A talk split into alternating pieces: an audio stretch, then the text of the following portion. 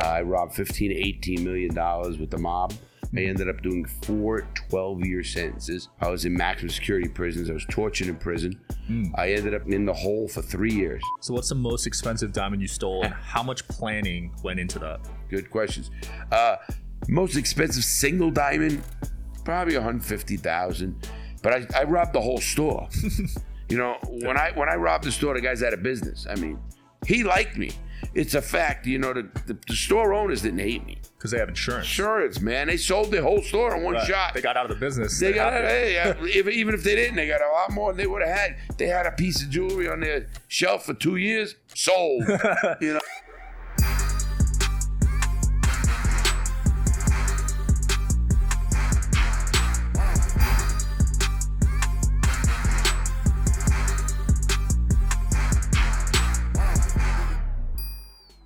Welcome to the Digital Social Hour. I'm your host, Sean Kelly. I'm here with an amazing guest today for you guys, Larry Lawton. How's it going? Thanks for having me, Sean. Glad to be here. You're an amazing young man. Absolutely, man. So a lot of people probably know you, but for those who don't, I'd love you give a quick summary of your your story.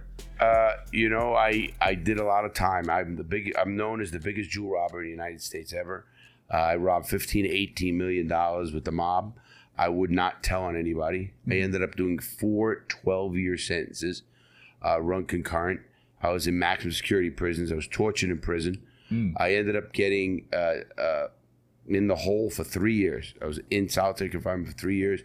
I ended up getting a, a law degree. I can't be a lawyer. I have the credits uh, because I'm a convicted felon. Uh, but I'm today now. I developed the number one program that helps young people around around the world. Actually, my program is used by the federal government, court systems, police agencies, families all over the world.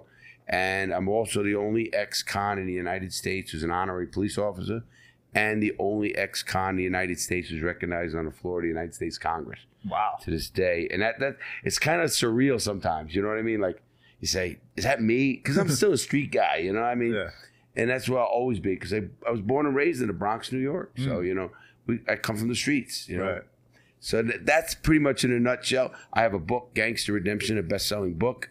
I have another book coming out called uh, Prison Cookbook, uh, Cook with Larry Lawton. I have a cookbook. It's amazing, all done in like prison style with stingers and and uh, items. People go, "Wow, it's wild!" So that's coming out in August. We just put it on pre-release, and it's going crazy. And then uh, I also have that a program that parents buy for their kids that is online as well. Nice. How is the food in prison? Like, what if you're a vegetarian? Do they have different options? There's no options. I think everybody's a vegetarian, Sean. Uh, matter of fact, that's true. It's a great question. It wasn't asked of me. I, I was in Atlanta, USP Atlanta. We had a murder a month for 18 months. That's the USP Atlanta. Wow. Uh, very bad prison. At the time, it was the worst prison in the United States. I quit eating meat then because I ate meat. First of all, this is in 1997, and I ate meat from 1992. Whoa. Yeah, five years old. And it literally had on the box Desert Storm. They had Desert Storm and Desert Shield uh, was back, you know, way in the 90s early, was the Iraq, Iran war and all of that. Yeah. So we we had the boxes. They gave the meat. The meat was such poor quality. They take it off like near the bone of the of the cow, and there'd be bone in it. And I mm. chipped the tooth, and it, it it was the worst. I think about that. I almost want to, you know, it's Wow. terrible, man. Yeah, that's awful, man. And when you got to prison, like, what was that like? Where were you at mentally, and how did you survive? I mean, that's crazy. You know, survival in prison is a mindset. Obviously, yeah. I, I, I was big, strong, a thousand push-ups in, a, in in an hour, a thousand crunches in in the same hour. Oh. But it's not about that, Sean. It's about mental. Uh, I was prepared. I knew I was going to go. When I was doing my crimes, I never thought I'd either see fifty. I'm 61, so I never thought I would see 50. Uh, I went to prison. I had connections, obviously, with the mob. I was with the Gambinos, and I went to prison. So kind of like fell right into that crew. Right. Uh, but it's still survival. I seen stuff that that will make your your skin crawl. Man, get his cut from the top of until his By two people and uh, boiling water with a chocolate bar and olive oil in a bowl. boiled and thrown in a guy's face. His face was peeling. Jeez. So I see some crazy, crazy stuff. And your your mindset though has to be survival.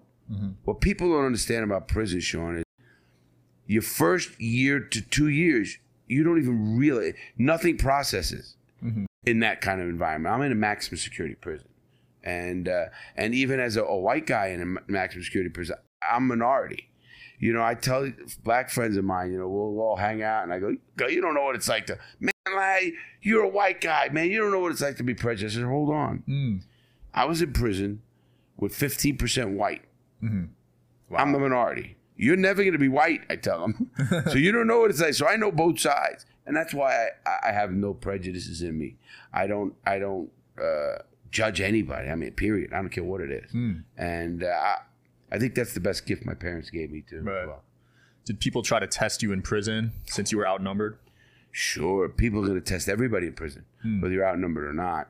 I was in one jail, and I walk into the jail. This is after Hurricane Andrew, which is 1992. Mm-hmm. I walk into Miami Dade County Jail. There was no electric, no nothing. I mean, you know, there wasn't anything there. It was a jail, mm-hmm. and it had no electric after the hurricane. So they had 32 guys in a 16 man pod. This is just one place I was hmm. in. I was the only Caucasian in the whole place. Mm-hmm. So I've been around. I know what time it is. They had this TV show called Pre- Fresh Prince of Bel Air. Yeah. It was on TV. Now they have what they call a house man.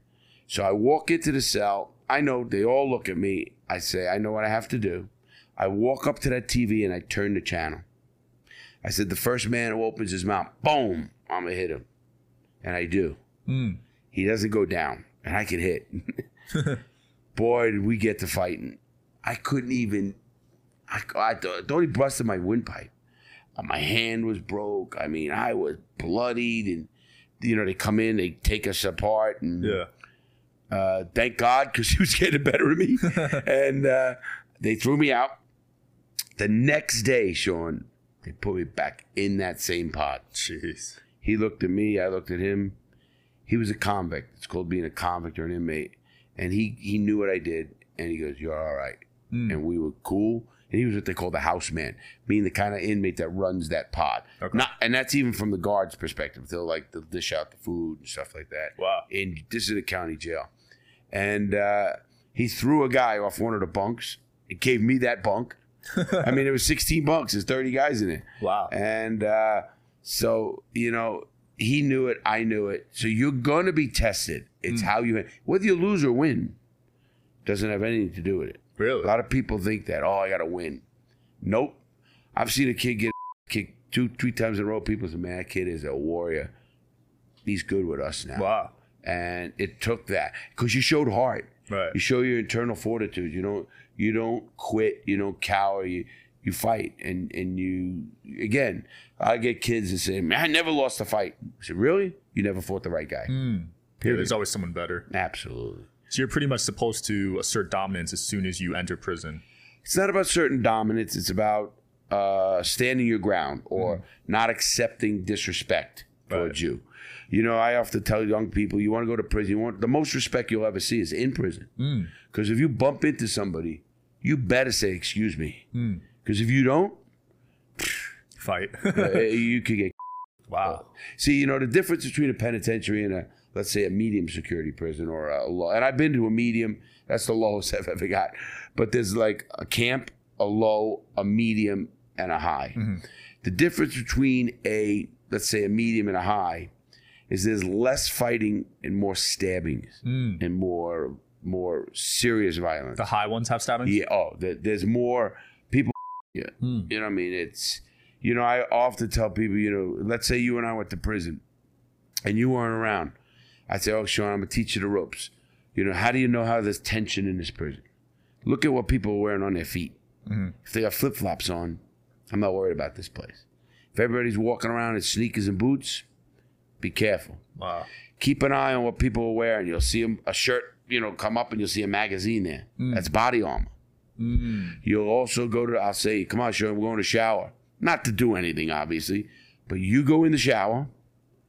You, put- you know, walk the shower, you take your boots off, you get in. I'm outside the shower. I see three guys coming, I hit the wall. Mm. You put your boots on and get your shank. Wow. You're ready to go. Because I watched the kid not do that. He was stabbed up in the shower, fell down, covered the drain, and the blood was going all down the tier. oh my gosh. And uh, people don't get the real prisons. You know, I often tell, I don't, I I don't dramatize, I don't scare, I don't have a scared straight, but I don't believe in that. I tell the truth. Uh, you want to go and play around today, you want to really cross uh, the, the line, so to speak. The United States is a very, very bad prison system. A lot of people don't know that. It's got one of the worst in the, in, in the free world. And I'm talking about like Germany, France, Italy, Fra- Spain, Canada, uh, all uh, Germany, all of those countries have better prison systems than the United States. We don't care about it. It's a shame. Our country does not care about its own citizens in, in, in that kind of way. right. And Sean, a great thing was told to me once, and this is the truth. A country should be judged on how it handles its elderly, its infirmed, and its incarcerated. You handle them with the right respect and everything. You got, you know, you're doing the right things. Just because they don't have a voice, they're abused, and that's kind of sad. Like the elderly, we don't Yeah. handle elderly too well. Uh, even infirm, we have a pretty. Our medical system is, you know, if you're poor, you could be bankrupt. Yeah. You can't that that doesn't happen in other countries. Yeah, it's super expensive. You mentioned you were tortured in prison. Was that from other inmates or from the guards? No, I was. It was guards. I was fighting the abuses. I ended up getting my law degree.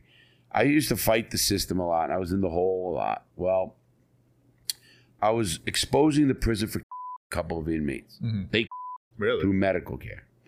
There's an article out there. I compare the prison to Abu Ghraib. Abu Ghraib was the prison in Iraq where the Americans were torturing Iraqi prisoners. This was a big thing back in the day. Uh, well, I was taken to the hole. I was in there for 11 straight months. And you go crazy. There's no question. Solitary confinement is one of the worst things you can do to a human being. We're, we're, we're communicators. We're people, people. So you didn't talk to anyone for 11 months? Nobody. I mean, a guard that walked by, you end up telling them to go f- themselves and everything else. Yeah. And uh, it was funny because, I mean, funny. People asked me. I was taken out of my cell, strapped down naked. They they came in my cell. They'd beat the shit out of me, breaking ribs. Now you're dead. You don't even know. They take you out of the cell, strip you naked, and literally four point you, naked on a slab. Whoa. And I had a guard stand over my face and man, look at me, I'm gonna get goosebumps. Uh, piss in my face Jeez. and say, "Keep writing senators, Lawton. Keep writing senators." Because I was writing, I ended up learning that the pen is mightier than the sword. Uh, I had a guard spit. You know, they, this is how I'm, I'm four pointed, and you know, at that point, you're you're pretty. You, your brain. I ended up. Uh, people would say, you know, when you were fighting them, because I went crazy. And did you? What was that the most point you when you're scared? I said no. The worst part you have is when they open the tier door. You know, you're in a cell and they have a tier. Well, they even lock the tier door. When they lock that tier door, unlock it, and you hear them, they hear the chains rattle, and you know they're coming to your cell. Mm. That 30 seconds, 40 seconds, because when they come down the tier, Sean, if they don't say cuff up, Lawton, cuff up, you have to put your hands through the food slot that opens, and then they cuff if you ever watched the prison movie. Hmm. And if they don't say cuff up, they're gonna beat you. They're gonna throw. You know, I love guys who think they're tough. Oh yeah, I'm a martial arts. I'm a MMA. I did a lot of that stuff. Let me tell you something. It means when five guys rush your cell in this little compartment and they geared up. So I've been concussion grenaded. What's that? That's when they drop a concussion grenade in the cell, and the equilibrium out of your ear, you go boom, you fall straight Whoa. down. I've been uh, shocked Jeez. with, with uh, the shields. I've been maced. That man, you know, they hit you right in the face, and you're on the floor. Snot's coming out of your nose. Jeez. in a fetal position, and uh, and so I've been gassed. I've been shocked. I've been concussion grenaded, and I will tell you what. There isn't a thing you can do about it. You know, you think, oh, I wrote senators. I have letters from senators. If if I wasn't writing the people that I was writing, I truly believe to this day I wouldn't be sitting here. I'd be dead. Wow. That but I ended up bringing enough attention on the prison with with my family and friends too Right. that they couldn't just get rid of me at that point because then it would have been they would have known somebody would have So what were you writing to them? Just like how uh, I was writing. I was writing uh, letters to like I was in South Carolina at the time, a prison called Edgefield, and uh, terrible prison. New, looked beautiful. It was like a torture chamber. And when they put me in the hole and they started this, I wouldn't quit because they friends of mine, medical. Hmm. One of my friends was having chest pains, arm pains.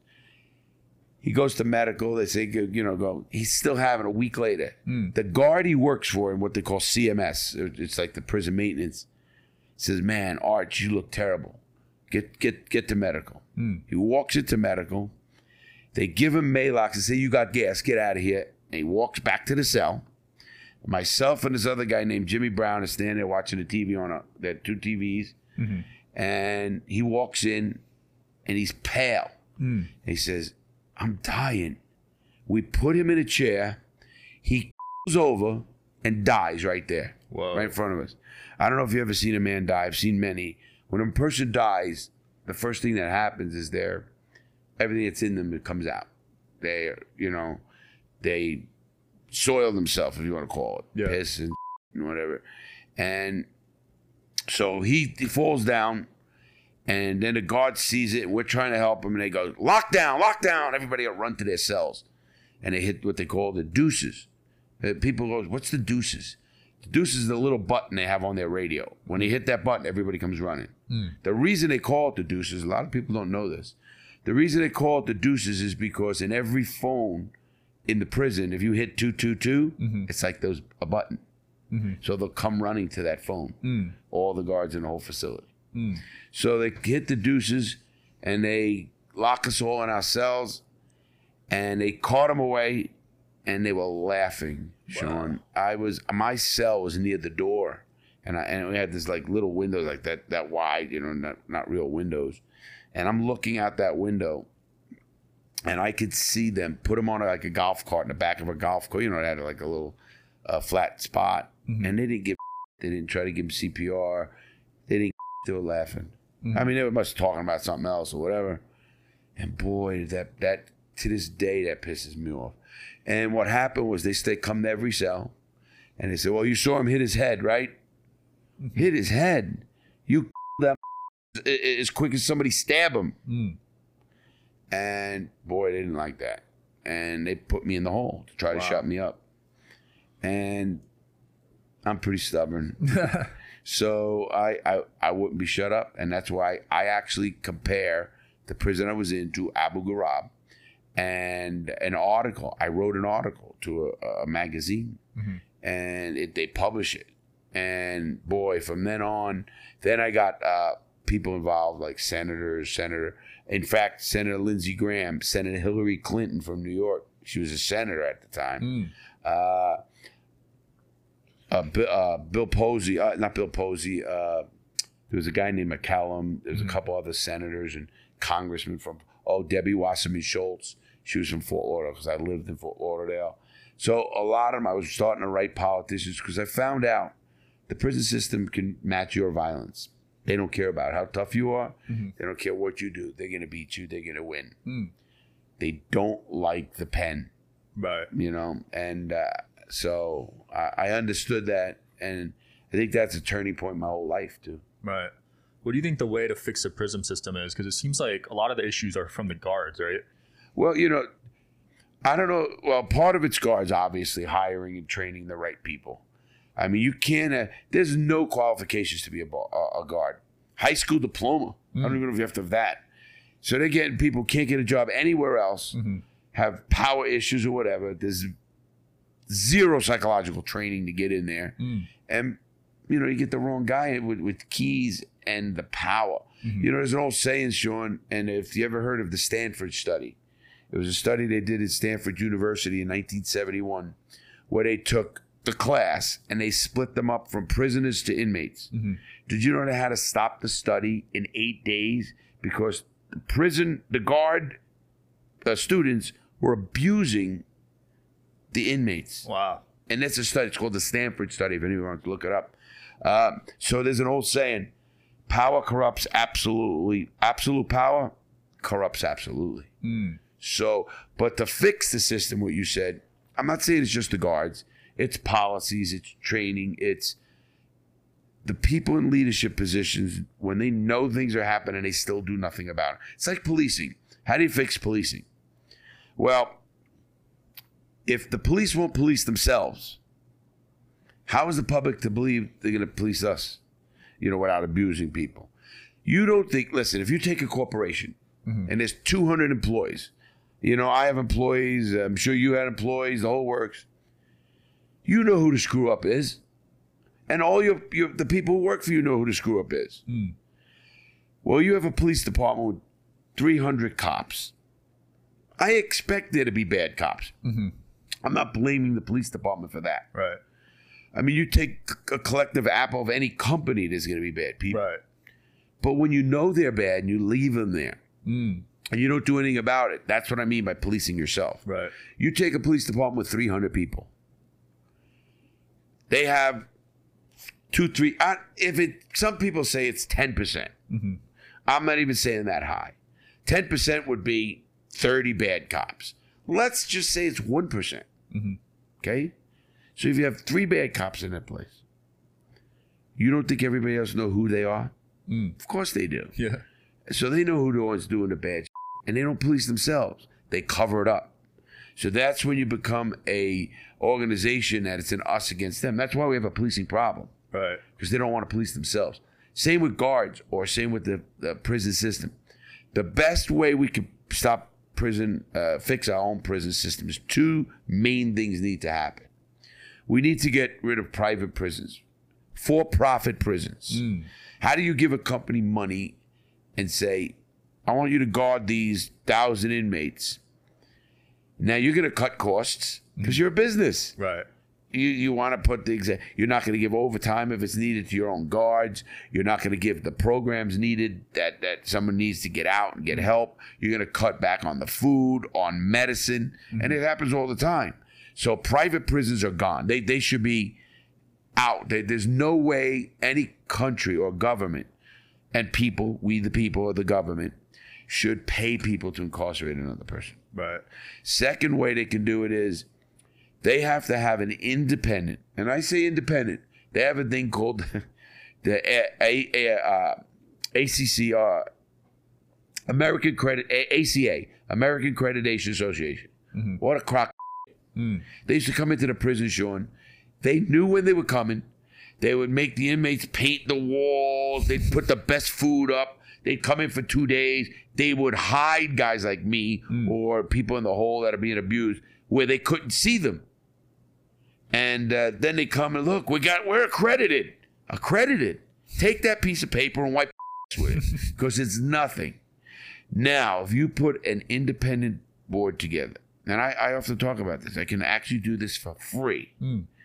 You take a person like myself, former inmate, you take a former guard, a former medical personnel in a prison system, maybe a former warden. They have to have the right, they have to have the right credentials on the team.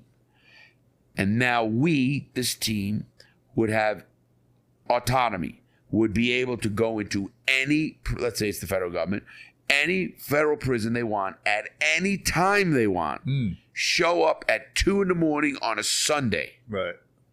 Now, what would happen? They would set this up. The first prison that says, "No, we don't let it." Do you know a United States senator or a United States congressman? That's there's there's 435 senators in the United uh, congressmen in the United States. There's 100 senators. That's 535 people of the legislative branch of the United States. The three branches of the United States government. Massive. The 535 of the most powerful people in this country. Did you know not one of them could just go up to a prison and go in?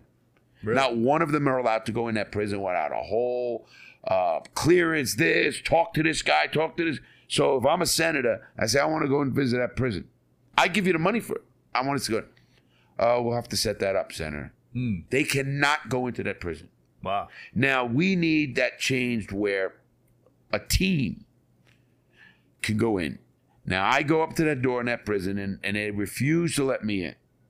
First thing would happen, they'd put a memo out, hey, there's this team that can go into any prison. If they come with the right credentials, they have to be let into that prison at that minute. The first prison I go to and they don't that, let that happen, Sean, whoever's the leading person on that on that prison gets fired. On the spot, no pension, everything's done. Hmm. You lose your pension, you lose everything, and you were running that prison at that time. You knew it was coming, not coming. You knew the memo, you didn't read it or whatever training they got. Hey, beforehand, if there's a special team, if they ever show up here, if you don't, you will lose your job, you will lose pay. It's gonna happen. Because some wardens say, I don't care who they are, nobody comes into my prison. Oh, really? Fired on the spot. You know what would happen in the next prison? They'd be let in hmm. immediately. Now, once they're in that prison, Sean, I would know where to go.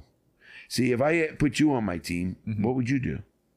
You wouldn't know where to go. Right. I could teach you, say, well, you can go here. Every prison's built like this. You know you're gonna know. You wouldn't know how to talk to the inmates to find out the problems. I would. They would talk to me. They're not gonna uh, uh, hide from me. Right. I, and, and people say, well, they won't because the prison ain't gonna beat them. No, no, you set up a system. I set up a system that we have a, a person in our office that calls every day and, and talks to that inmate and finds out the minute you can't call. And if he wants to transfer, he goes to any prison he wants. And we can monitor him so the prisoners are able to talk. Hmm. Now the prisoners are gonna too. I would I would know it's not. you get what I'm saying? Yeah. So I could talk to a person in the hole and find out why you're in the hole. The hole, they call it the hole. It's also called special housing. It's SHU, S H U, which is special housing unit. Uh, there's the box, the hole. There's a bunch of names used for it. It is the It's proven to be one of the worst things you could do to a human being Wow. isolation. because we're such it was such social animals. Right. And uh, but and people go crazy. You know, there was a kid on a yard. Used to talk to him all the time. Nice guy, uh, about mid thirties. You know, maybe thirty five. I, I went in at thirty four. I got out at forty six. So I was in a long time. But and this guy was a young guy, nice guy. Well, he goes to the hole. He was in the hole approximately I don't know a year maybe. I saw him in the hole. This man went absolutely crazy. He was taking uh, feces out of his ass and writing on the wall demonic stuff. Whoa. I mean, I mean the stuff I saw. He would what they call jack the chute, which means the food chute where they put you, you know, in. He'd put his arm through it. So one time they broke his arm by slamming it closed. Jeez. He went crazy, and uh, he went crazy because of the hole. He was a normal guy I talked to. Matter of fact, I don't even know his crime because you don't know a lot of people's crimes. But he was a good dude. He's he used to bet with me. Yeah. I had a, I was a bookie in prison too. I had to make money. So and uh, he you know come and bet you know football tickets and stuff. We you know hustle so to Yeah. speak. So you know people go crazy and it, Wow. it's sad. It's a sad place. Uh. Yeah. So you went through a lot of traumatic experiences. You probably major PTSD, right? Me, I, I do, but you know, this is, don't even. We can stay here for hours because that's another topic the government has lied to us forever. To this day, they're using mushrooms, they're using LSD as some of the best PTS, you know, for helping PTSD in the world. Yeah. But they lied to everybody for the last forty years, saying, "Oh, how bad all this Right. stuff is for you." You know, it's like pot. Pot was supposed to be the big evil drug. You know, Right. Nancy Reagan. You smoke pot, your brain's on. The f- out of here. These people have no clue. But uh, how you? Now, a lot of people, once they get out, they end up going back in. I don't know the exact number. I can tell you that. Okay. the number's about sixty-five percent, depending on where you leave the hole or prison from. Wow. Meaning, if you leave from the hole, you you're apt to go back to prison up oh, up to seventy-five percent. That's crazy. Yes, three Why out is of that five. so high? Uh, you are so. First of all, when I got out of prison, Sean, it's a great story. I could not.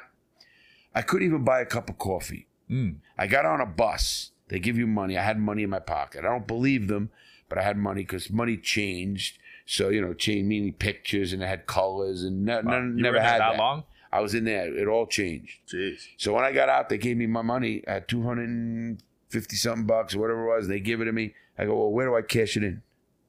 He goes, no, that's money. I goes, don't me there. I don't trust him anyway. I said, where's my money? Yeah. No, Lawton, that's real money. And you know, money changed that dramatically. It has colors in it, big heads, uh, holding, uh, you know, all these uh, holograms, all these. Yeah. Anyway, I accept it. I had what they call twenty five percent, uh, twenty five dollars gate money to give you. I get to the bus stop, Sean, and I get in the bus, and they make sure you get there. And I sit next to a girl on the bus, and I haven't seen a girl in this so long, and I'm like, she's looking at me. I'm doing this. People think you're crazy. Well, I was in shackles. I've been on Con Air 16 times. That plane. What's Con Air? Con Air is the, the prison transport plane. It was a movie about it. Con Air was Nicolas Cage. It's a whole movie. But I was been on that federal plane for inmates 16 over 16 times. And in in shackles, your legs are shackled with the chain and the belly Wow. chain. I've been on that, and some, some sometimes 16 hours and you know 15 hours. You never left, and they have a black box. Jeez. So I'm free. I wanted to take a bus to the halfway house. I'm free. You know, I'm a happy guy. I look at the girl.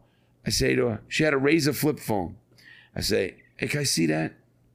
Think of how that sounds today. Some guy sitting next to you goes, hey, can I see that? You, you, you know, well, she knows I'm, I look half nuts. she gives me the phone. I'm thinking, how can these fat fingers touch these little buttons? Hmm.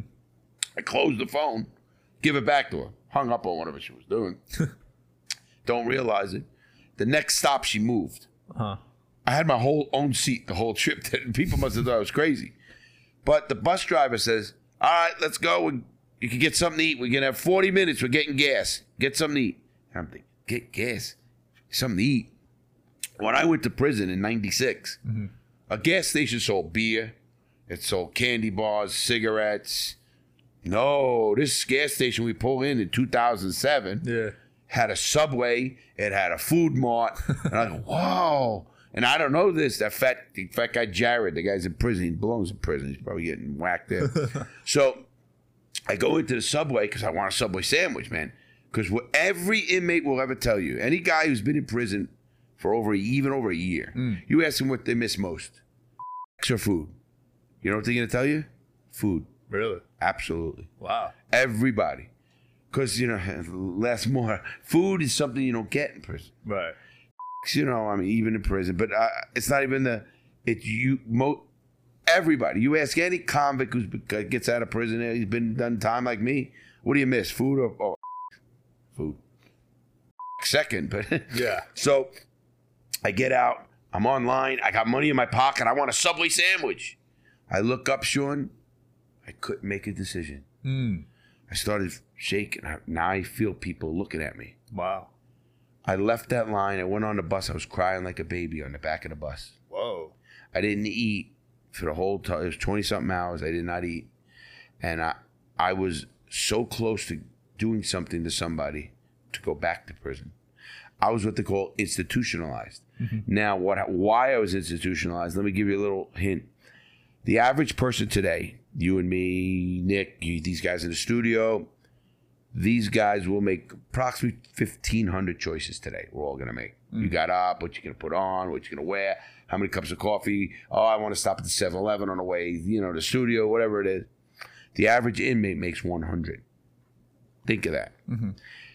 You make a 100 choices a day for a decade. Now you're thrown into the real world. You have what they call sensory overload. Mm. You cannot process. I was never told. In fact, for the first few months, three months at a prison, I ordered a McDonald's number one. Oh, they had McDonald's in prison? No, no, no, no. When I got out, Oh, when you got out. because I couldn't process a menu. I can. I'm intelligent, high IQ, all that. Got my degree. This, and you think I'm not institutionalized? You're institutionalized. I could not process uh, making that choice because you don't have to make choices. Wow. So it was very easy for me to say, I'll take a number one. In fact, one of my good friends broke me of that. Uh, we would golf a lot. I'm a golf. He buys me golf clubs, the whole works. So we'd go to lunch at the golf course, and I'd say, what, when when the wait, waitress would come around, I'd say, I'll take what he takes. Mm-hmm. You know, after she goes, I'll take that. He's looking at me every day because he eats bland chicken. It was no, chi- it was gop. I mean, you know, it's the way he was. Yeah. He stops one day and says, Larry, we're not leaving this table until you make you, you read that menu and you make your choice. Mm. And the first thing I get offended. Like, what do you think? I can't read, you know? And, and he broke me. I love the guy for it. And, he, and I it took my time, and I ended up. I remember I had a burger with like you know cheese and bacon on it. Like, that's why I'm a fat. but uh, so it took me a long time to process things, and people don't get why. You know, a lot of inmates don't need the help people think they need. right. They were all hustlers. They all made money, Yeah. but now deal with the real world. And I, I actually do some of that. Help a lot of people do that. Do they offer when people get out of jail like therapy or anything? No. yeah, yeah, right. Okay, they got therapy. Here, get the out of prison. uh, you know, they say they, they give it what they call I call it the to please the public, the unknowing public. They'll give you a pre-release class. They'll say in your pre-release, okay, you got to go get a driver's license, and uh, that that's it. I mean, you have to have a housing, you have to have a job. They don't talk about the things that are important how to process things, how to talk to a person that might piss you off. You can't stab them. You can't.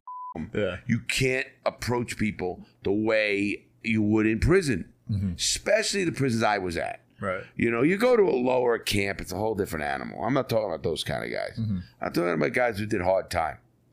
Guys who did time and you let them out, they're crazy. You talk about PTSD. Obviously, we all have PTSD, but it's just a way of processing things. You know, they're so able and probably going to snap. And I often tell people, you know, why should we rehabilitate these people? You know, they murdered people. They just, I said, let me explain. Here's why you should. 95 or 96% of all people incarcerated are getting out. Do you want the guy who's getting out to be living next to you has no hope and you're his next victim? Because you're going to be. Right. He's going to live next to somebody. And if that guy don't give and what doesn't care, you know, when things don't go well, he gets he has food, he does this, he's going to he's to you and rob you mm-hmm. because you don't care. Or do you want the guy that gets out has hope, he trained, he- he's looking at things a little bit different. You know, you- you- you're not trying to put your foot on his neck as a government. We put the foot on their neck so quick. Listen, why can't they vote? Why can't so many things? You did your time. Mm-hmm. You know the difference between myself and most people. Now, I, don't get me wrong. I was a prisoner. I was a convict. Yeah. And I was a criminal. You didn't want to know me in those days. Yeah. Uh, but people change, number one. But besides that, most people could go to prison for something. Now, you know, I tell everybody, you know, you commit a crime every day, you don't even know it. From jaywalking, just taking a pencil out of the office. Right. There's crimes being committed. I'm not saying they're felonies and stuff like that. They are felonies. Te- technically, there's a lot of felonies. My point is, did you know, Sean? I don't know how fast you drive a car. Do you ever go 20 miles an hour over the speed limit? I'm sure you do. sure, yeah. I still do. Did you know if you someone there that's vehicular homicide, you're going to prison? Wow. I didn't know that. Over 20 miles an hour. That's reckless endangerment, a vehicular homicide. You're going to prison. You made a bad choice. You're not a bad guy. Right. So you know, especially if you don't have money, you don't have a lawyer, you don't have the you know the right thing. Yeah. Well, you know, eh, that's another statistic. You know, our whole system's broke. I, could, I, I told you I could be here for hours and hours. It's all pay to play, right? If you got money, you're Yeah, you're gonna be in that- better That's a great way of putting it. Yeah, uh, you know, sadly, you don't see that congressman's kid going to prison like you do Right. some poor guy down the street. They could get away with murder probably. Pretty much, you know. And I'm listen. No system's perfect. I love our country. I love our, you know, the structure of the United States. And I was a history nut, and I'm still am. Uh, it it just needs to be repaired. It really needs to be fixed. Things are not the way they were 250 years, 230, whatever years ago. Uh, so a lot has to change, and it should change. At what point are we going to change? I don't know. Right. I, I won't see it. I hope your generation does. We'll see. I want to touch up on the jewelry stuff because that's what you're known for.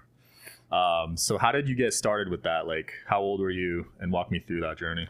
Well, you know, I was the biggest jewel robber. My first, I was associated with the Gambino crime family in New York, and my first robbery was a setup.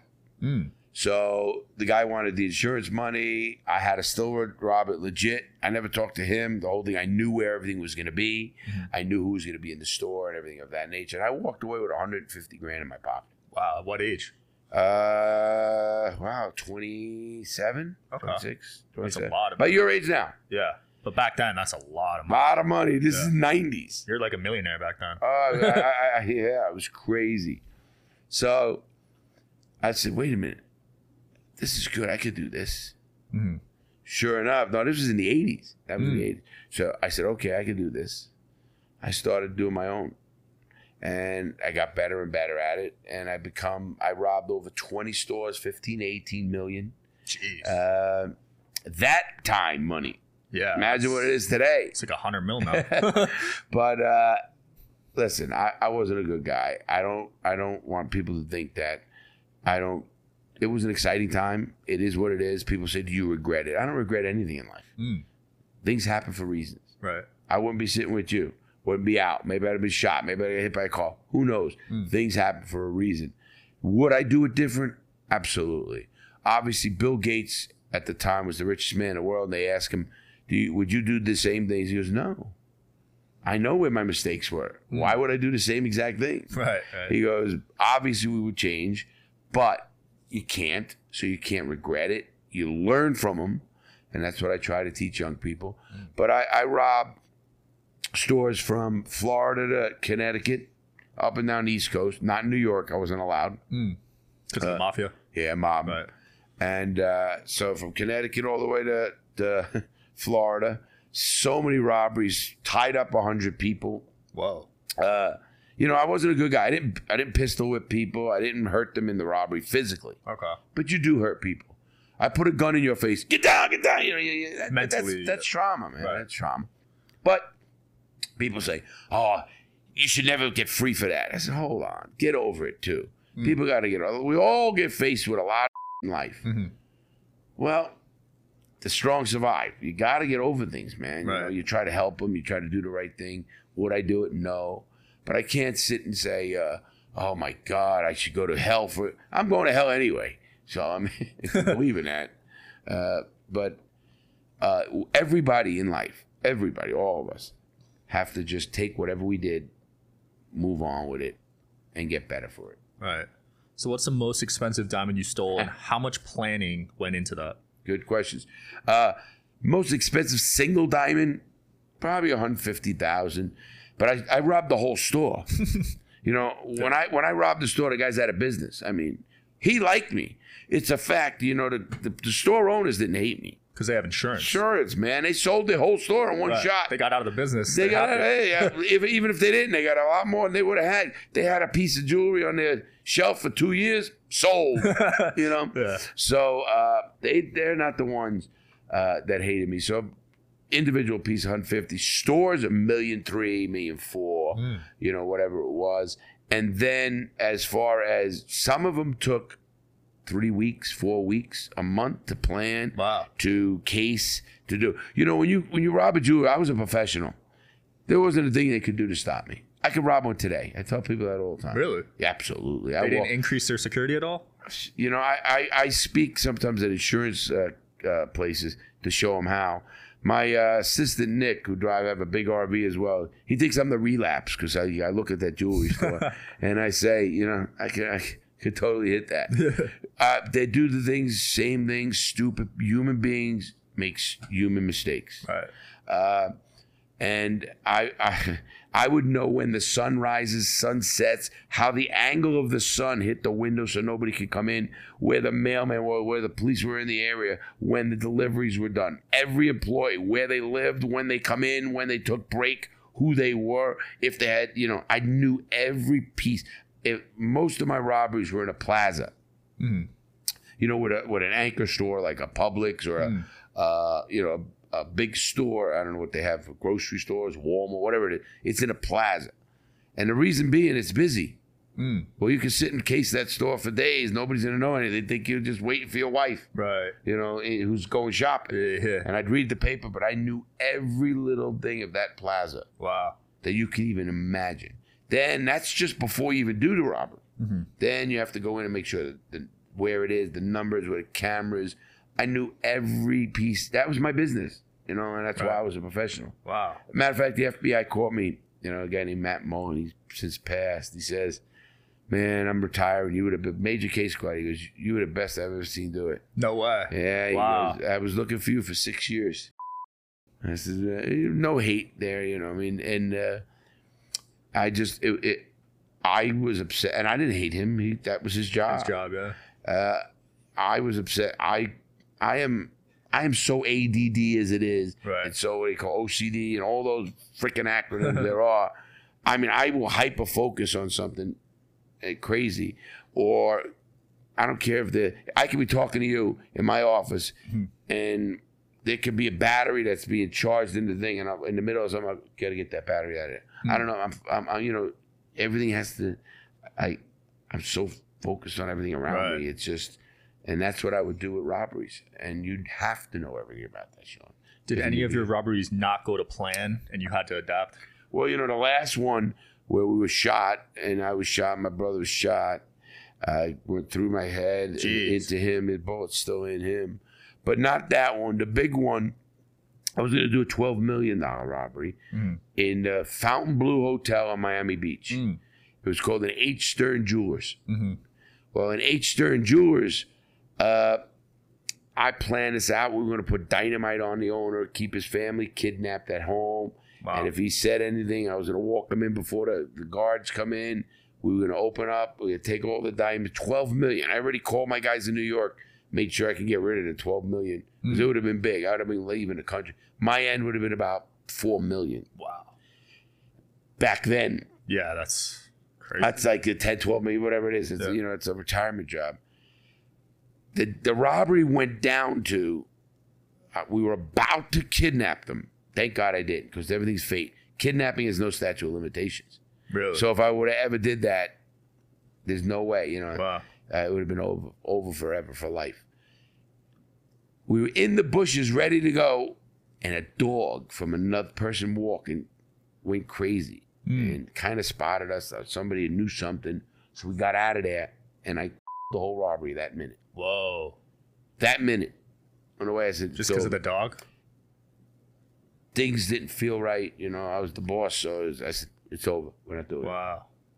And we and I invested probably money and time in three weeks, four weeks of uh, planning and, and casing and everything of this H2. I used to sit in the lobby of the Fontainebleau Hotel, you know, Mount Miami Beach. Yeah. I'd have my shorts on or a bathing suit like I was a guest there and everything. Sit at the bar and I'm watching that store. I knew every little piece. When that security guard left, and we were gonna when when he come in, who he was. You know, they had two, and when they rotated, that would have been a good job too. That was my that would have been a signature job for sure. Man, so you would have been out the country? Oh, absolutely. you damn right I would have Yeah. been. Uh, I planned that.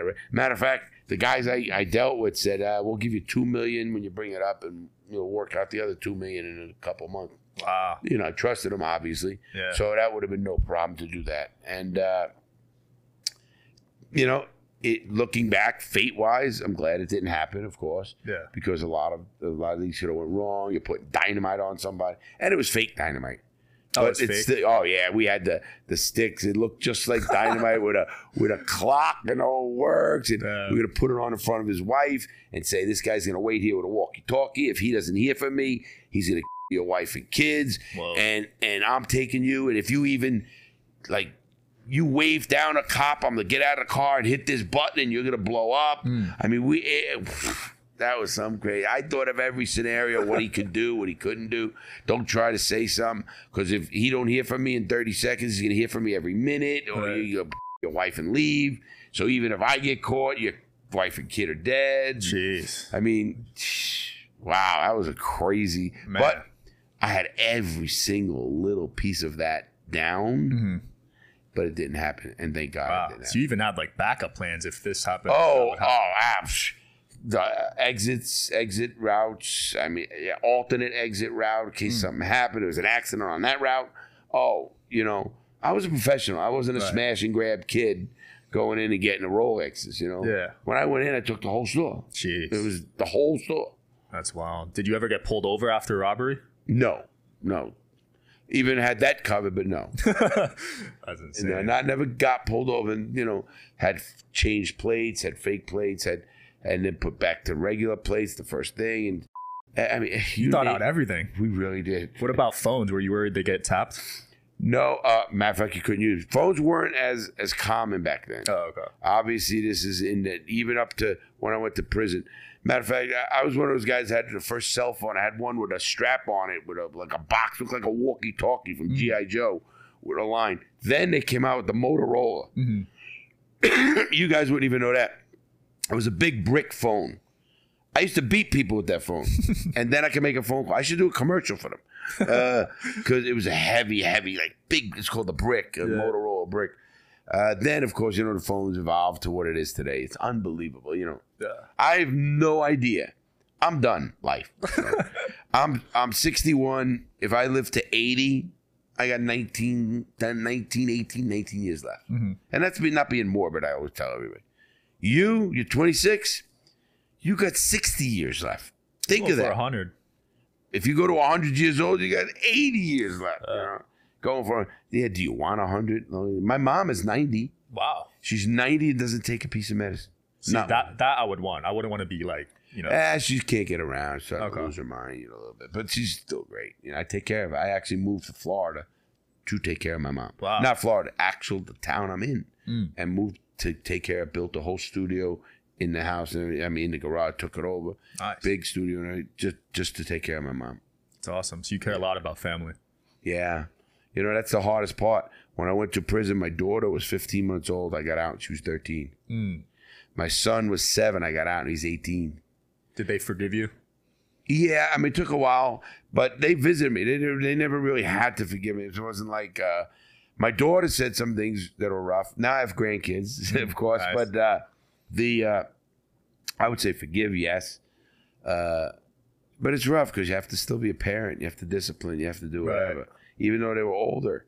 I'm still the father. I come from that old time school, you know, the respect certain things, and you understand what I mean for Yeah. parent wise.